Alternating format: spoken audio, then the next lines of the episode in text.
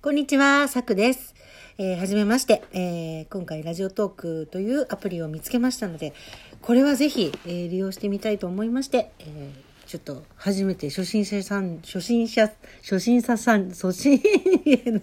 初心者さん、初心者参入、初心者参入、初心者、初心者参入してみました。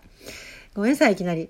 あの、こんな滑舌あれですけれども私だいぶ、えー子供の頃からラジオパーソナリティになりたくて、えー私のそうですねトーク歴史をお話まずさせていただこうかな。えーそう小学生の頃からラジオパーソナリティに憧れてました。まあまあなラジオっ子だったですね。で、えー、と中学高校と、えー放送部に入りましてお昼の放送というのを担当しまして、えー一番のそうですね思い出としては、えー 中学校の時島崎藤村という詩人いますよね。島崎藤村のことを島崎藤村と、えー放送で生放送で読みましてこう校舎中に流れて、えー慌ててですね国語の先生が放送室に駆け込んで「誰だ今読んだのは今読んだのは」みたいなことを言って駆け込んできたというのが、まあ、一番の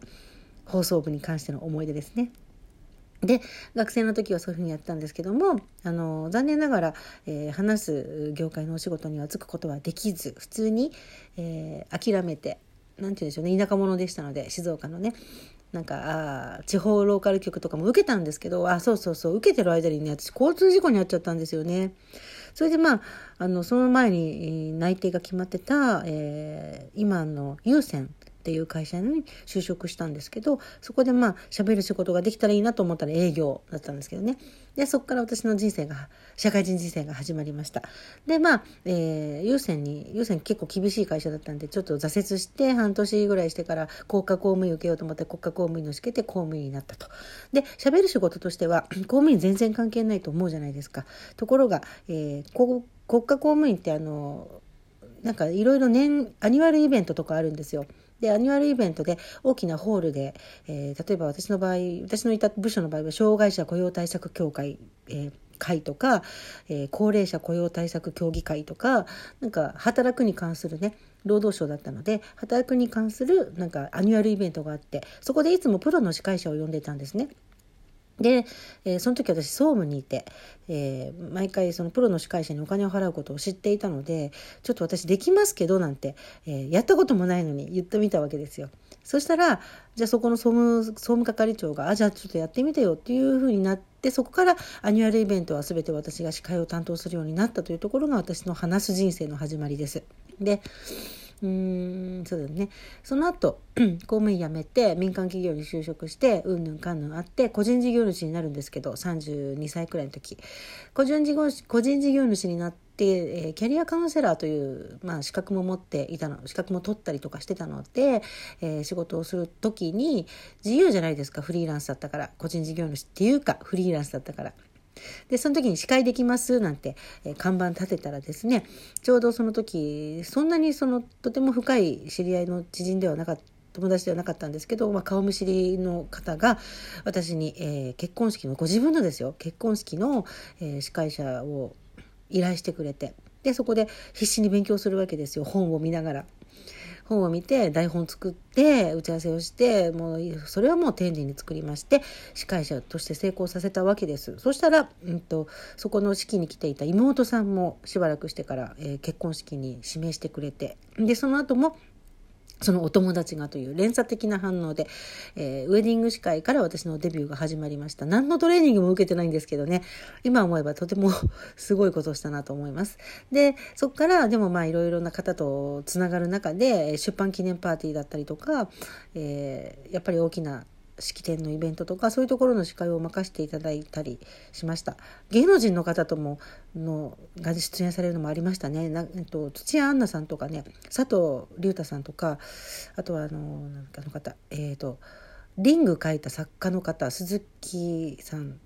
とかいろんな方とねあのちょっとインタビューさせていただいたりする機会が生生でですよ。あのイベントでさせていただきたい機会があってそこですごいインタビューということを勉強しましたね。でその後まあしばらく間が空くんですがまたいろいろ 紆余曲折ありまくりなので。でえっ、と やっぱり喋る仕事したいと思って仕事じゃないんですけど自分でお金払って今ねこのネットインターネット時代になってからは、えーと、お金払ってできることってあるのでお金払って番組を持たせていただいた半年ほどですね、えー、スタジオで、えー、生放送週に1回っていうのをやらせてもらったんですけどまあ高くてですねちょっと経済的にやっていけなくってその後やっぱりしゃべりラジオに関わる仕事をしたいな何かないかな何かないかなボランティアでもいいと思ったら、えー、FM 局の渋谷のラジオという、えー、ちょうど今5周年を迎えたかな渋谷のラジオというコミュニティ FM と知り合いましてそこでディレクターのお仕事をいただきます。でディレクターのお仕事ってまああのマイクのオンオフやったり秒数の Q 出したりとかするんですけどもあと CD かけたりね。そういうお仕事を少しボランティアでねやらせてもらって1年間頑張ってその間事務局にパーソナリティやりたいやりたいやりたいって言ってたらもらえた。2019年1月、えー、パーソナリティとして、えー、渋谷の午後一という番組でお話しさせていただく機会を設けましてと。でそれが1年と3ヶ月。ついこの間2020年の3月末まで、えー、担当しておりまして、えー、毎回結構な結構な素晴らしい活躍をされている方をスタジオに招いて、えー、インタビューするというようなね番組だったんですけどあの4月の番組改編で亡くなってボランティアだったので私もなんかもう時間的にもこう厳しくて、えー、別の時間帯に移動してしまったのでねもうスケジュール感が難しくなって残念ながら去ることになってしまったんですがそれでも話すことはやめたくないと思いまして、えー、何かできないかなというところでラジオトークというこれを見つけたわけです。長いですね。とにかく私は喋る人生をずっとあの求めて求めて求めて何のコネクションもなく何のトレーニングも受けることもなくやってきたんですけどやりたいと思えばやれることもあるんですね。本当にいろんな方との出会いとかご縁で携わらせていただいて一時期はねお仕事もさせていただいて司会者という司会者の仕事はね今でもやろうと思えばもう一回とは思うんですけどやっぱり今子供が5歳の子供がいまして体が資本のあの体と時間が資本の司会の仕事をすることはなかなか難しい。自分の体をもうインフルエンザだろうが何だろうがもう絶対にもう開けられないので今ではコンプラ的に難しいですがそういう頑張って司会の仕事をすることはなかなか難しいなと思うので、えー、何かできないことはできることはないかなと思って探していたら今のこの トークアプリに行き着くわけです。はい。いいですよね。あの、時間気にせず自由に喋れて、今7分36秒を経過するところなんですけど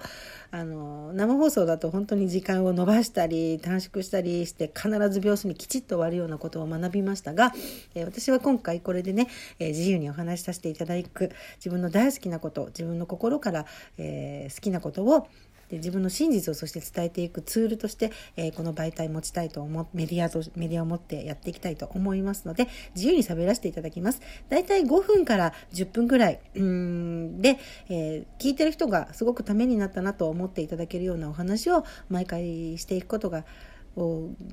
毎回していくことが、うん、夢です。夢じゃない。そうそういう番組にしていきたいと思っております。はいということで「サクのスマイルビーム」えー、第1回目つれづれなるままのお話になりましたが、何の台本も持たず喋っても8分30秒喋っちゃうんですね。はい、気をつけます。ということで、えー、また第2回、3回と続けていきたいと思いますので、楽しみにぜひ聞いていただけると嬉しいです。応援してください。お願いします。はい、それでは、えー、また次回お会いしましょう。サクのスマイルビームでした。